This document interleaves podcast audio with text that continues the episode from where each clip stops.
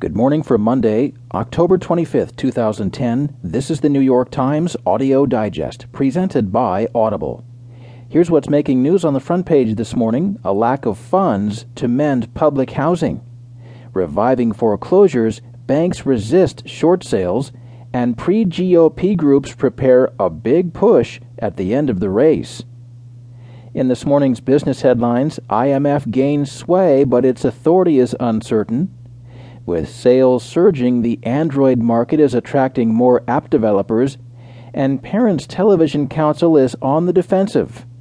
There will be more business stories, along with more national and international news, a roundup from the sports page, and New York Times columnist Paul Krugman. Now, as selected by the editors of the New York Times, here are the stories on today's front page.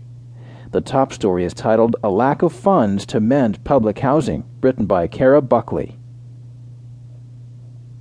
Public housing is falling apart in New York City and around the country as federal money has been unable to keep up with the repair needs of buildings more than a half-century old.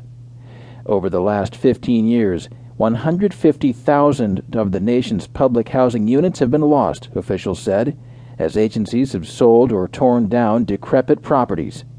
An additional 5,700 units are pending removal from federal public housing programs, and in New York, which has a 3-year backlog of repair requests, the effects can be seen in places like Aixa Torres' Lower East Side apartment. The paint chips were the first to be dislodged, drifting like snowflakes from Torres' kitchen ceiling. When water began dripping through the ceiling, forming a hole sometime this spring, she called her landlord, the city's public housing authority. A maintenance worker showed up to take a look and repairs were scheduled. A plasterer would come to fix the hole in May 2011.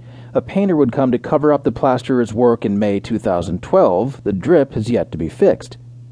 The situation is no better in places like Newark, which has shuttered 600 units that it cannot afford to fix. The city was given federal approval to raise 1,004 more, but it cannot pay for the demolition.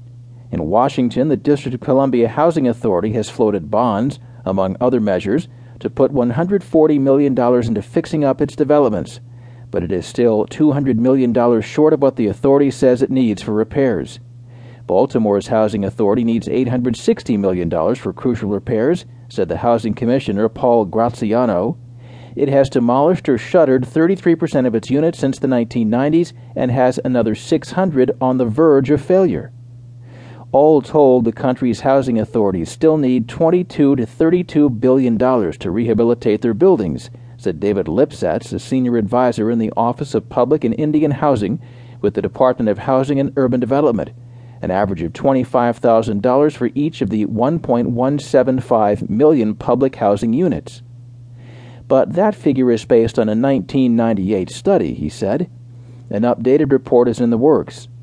A $4 billion federal stimulus infusion helped, but with that capital backlog, he said, they're never catching up. In response, HUD has drafted legislation that would allow housing agencies to borrow public and private money, using their land and buildings as equity to finance repairs. Money received annually from Congress would be used to repay the debt. Lipsetz said that based on other forms of subsidized housing programs the department runs, the risk of default was less than 0.1%. The bill, yet to be formally introduced in Congress, stirred mixed reactions among housing authorities and advocates, many of whom feared the prospect of public housing falling into private hands. Across the country, some advocates are against any private lending, said Victor Bach, a senior housing policy analyst at the Community Service Society of New York. On the other hand, a lot of advocates feel that this is the only way, given the way Washington works, to preserve our public housing resources. We're not going to get the capital appropriations needed from Congress. But the proposed legislation currently being reworked met stiff opposition at a congressional hearing in May.